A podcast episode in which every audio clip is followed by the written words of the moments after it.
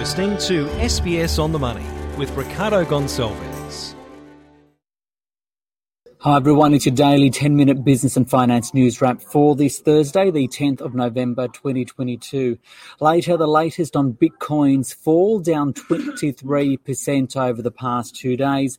But first to Origin Energy, its share price up thirty-five percent, the best performer on the two hundred today, after its board said it intends to accept an eighteen point four billion dollars takeover offer from a group led by Canada's Brookfield Asset Management. It highlights the appeal of Australia's energy assets. For more, I spoke earlier with David Lennox. He is a resources analyst at Fat Profits. David, firstly, what's the attraction of this Origin asset? Well, look, the real attraction is probably Australian Pacific, and, and that's really got exposures in the Surat and Bowen basins where they do extract a significant amount of L N G. And I think that's probably what uh, the uh, particular consortium will be looking for. Throw in also that they've got a very good uh, electricity network, of, uh, and uh, you've probably got what you'd say is a complete network of uh, from supply to, to customer.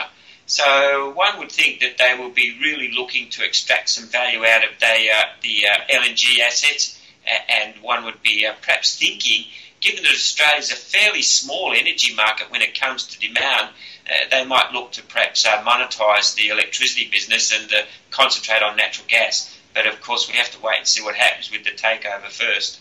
Um, I've seen some commentaries saying that A, this deal was a surprise, that it comes at a pretty uh, uh, hefty premium. Uh, what's your take, and are you surprised that the Origin board accepted it so quickly? Yeah, look, that's that really is the surprise that the board's actually come out and accepted it quite quickly. They only in mid-October put out a fairly good um, EBITDA forecast for uh, F Y twenty-three in the uh, in the uh, up to five five hundred to six hundred uh, million dollars, I think it was, and the market was very accepting of that amount. We did see the share price actually move quite higher over the course of uh, the trading weeks after that. And to have the market suddenly come out, or have the board suddenly come out and say, well, we've accepted a nine dollar offer, is really quite a surprise. One would have thought that you would have let the uh, let that uh, EBITDA update for twenty-three actually uh, take a little bit longer to play through into the market, and let the market see that those numbers were going to improve over the course of next year, and the share price might have easily uh, continued to, uh, to uh, rise.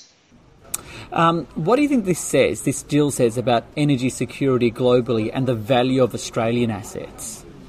Oh, I, I think it certainly does uh, place the, the Australian assets front and square when it comes to energy. Uh, that really, we've got to go back to the start of the, the Russian-Ukraine war uh, and uh, the problems that uh, Europe has had in terms of the supply of natural gas. That suddenly focused all customers on the need to diversify their supply chains, and when you do that, you've got to look for safe jurisdictions, and certainly Australia is one of those, both geopolitically and mining-wise, generally speaking. So that has placed a significant upward value on Australia's energy assets, and the fact that, hey, we're not far away from Asia when it comes to shipping, and we expect Asia will, over the course of the next couple of years, grow its demand for energy considerably. That does put long-life producing assets in a very prime spot when it comes to uh, valuations, and we will see those valuations start to move, especially if you've got uh, the likes of natural gas. This obviously comes at an interesting time because of where oil prices are, energy costs for consumers. What do you think this also says about the ability for Australia to maintain its own energy supply? Look, if Australia didn't export any L N G, we would have more gas than you could uh, poke a stick at. But uh, we do obviously generate significant amounts of revenue from L N G, so there's there is that balance, and that revenue does flow back through. Yes, various companies they pay they pay their employer employees, et cetera, et cetera. So look, there is a balance, but when you have a look at it overall, the real key to this is probably what the uh, Albanese government's going to do in terms of perhaps capping natural gas supplies into the Australian domestic market. If that happens, you can expect to see a drop-off in investment in that particular segment of the market. You won't have big funds coming here wanting to invest in L N G or natural gas projects if part of uh, that uh, that production has got to be uh, capped, capped at a price and, and delivered into a small market. You won't be spending billions of dollars. So look, we expect to see some form of drop-off in investment should that type of uh, cap come into place. You've got to remember, however, Western Australia already does have a, a captive natural gas market. They do require a proportion of production to go into that state. So it's not something that we're unfamiliar with. It's just on a broad scale may uh, may change the, the composition of investing in that particular sector of the industry. And, of course, with that, we would see lower production in the future.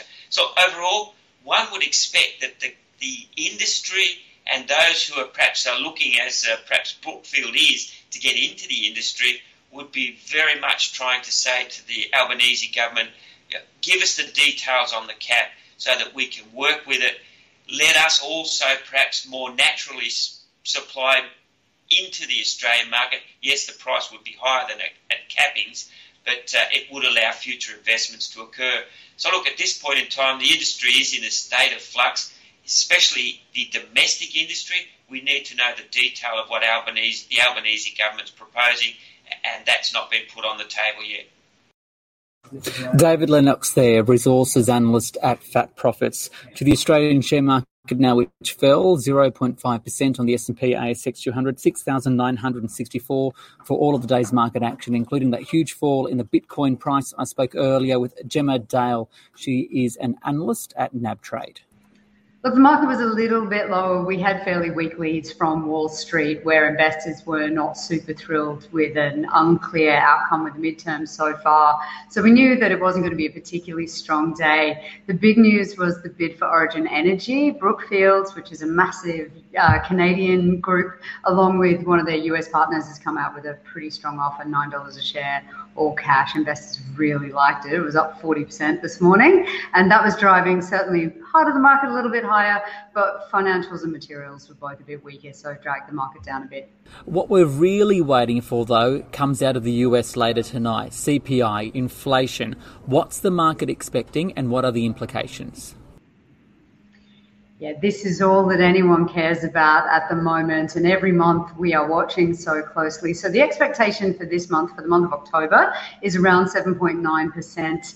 That's a little bit weaker than September, which was above eight, but it's still incredibly strong by any standard, and it's dramatically higher than the Fed's uh, preferred rate of about two percent. So we know that inflation is high, it's sticky, it's not going away anytime soon. The major implication is that markets are pricing in another seventy-five basis point rise in interest rates from the Fed at their next meeting. There's no expectation of a pivot or really even a slowdown in those rate increases, unless there's a dramatic shift in what's happening with C P I, and no one's expecting that at this particular point in time. So speaking of interest rates, typically the market doesn't like a rise in interest rates because it makes it harder for companies to borrow and turn a profit, right? But rate, rising rates isn't necessarily always bad news, right? Yeah, so there are some companies that do terribly well. And when you look at Australia with a very heavy financial sector, we know banks have had their net interest margins absolutely crushed in a falling rate world. And there are other companies, when you look across the market, where any time that they have a cash book that they sit on and they get returns from that cash, even if they're very short term, if they can make a little bit extra on that, that can be quite beneficial for earnings. So Computershare is a good example. Also, if you look at NetWealth and Hub twenty-four, which are platforms businesses for the funds management and advice industry, those guys really stand to benefit from higher rates. So you can look across the market and find some sectors that are actually going to do quite nicely. A big day too for A G Ms. Any catch your attention? Yeah, there are a few on today. So we had Seven West Media and Nine, both obviously in the media space. Uh, the two more interesting ones were R E A Group. Uh, R E A actually gave a quarterly update a couple of days ago and had pointed out that even though things are looking quite quite a bit softer for property prices. They're still getting a number of listings, which is positive. And then Myer also, very interesting. Solomon Liu has been pushing hard to get a seat on the boards uh, for one of his preferred candidates. So Terry McCartney is his director of choice, and he actually did get up today. So he managed to get that over the line. Uh, Premier Investments, which is Solomon Liu's company, is now the largest shareholder in Myer, so he'll have somewhat more influence there. And finally, uh, Bitcoin slumped again today. I think it's down twenty-three percent over the past couple of days. That comes after Binance walked away from a, a takeover deal of uh, the second largest crypto exchange uh, operator, F T X. What do you think now for the cryptocurrency? Yeah, this is just an extraordinary, an extraordinary story. There are those who are likening it to the global financial crisis, with effectively a run on one of the major trading platforms there. It may not be quite so serious, but it really rattles confidence in the sector.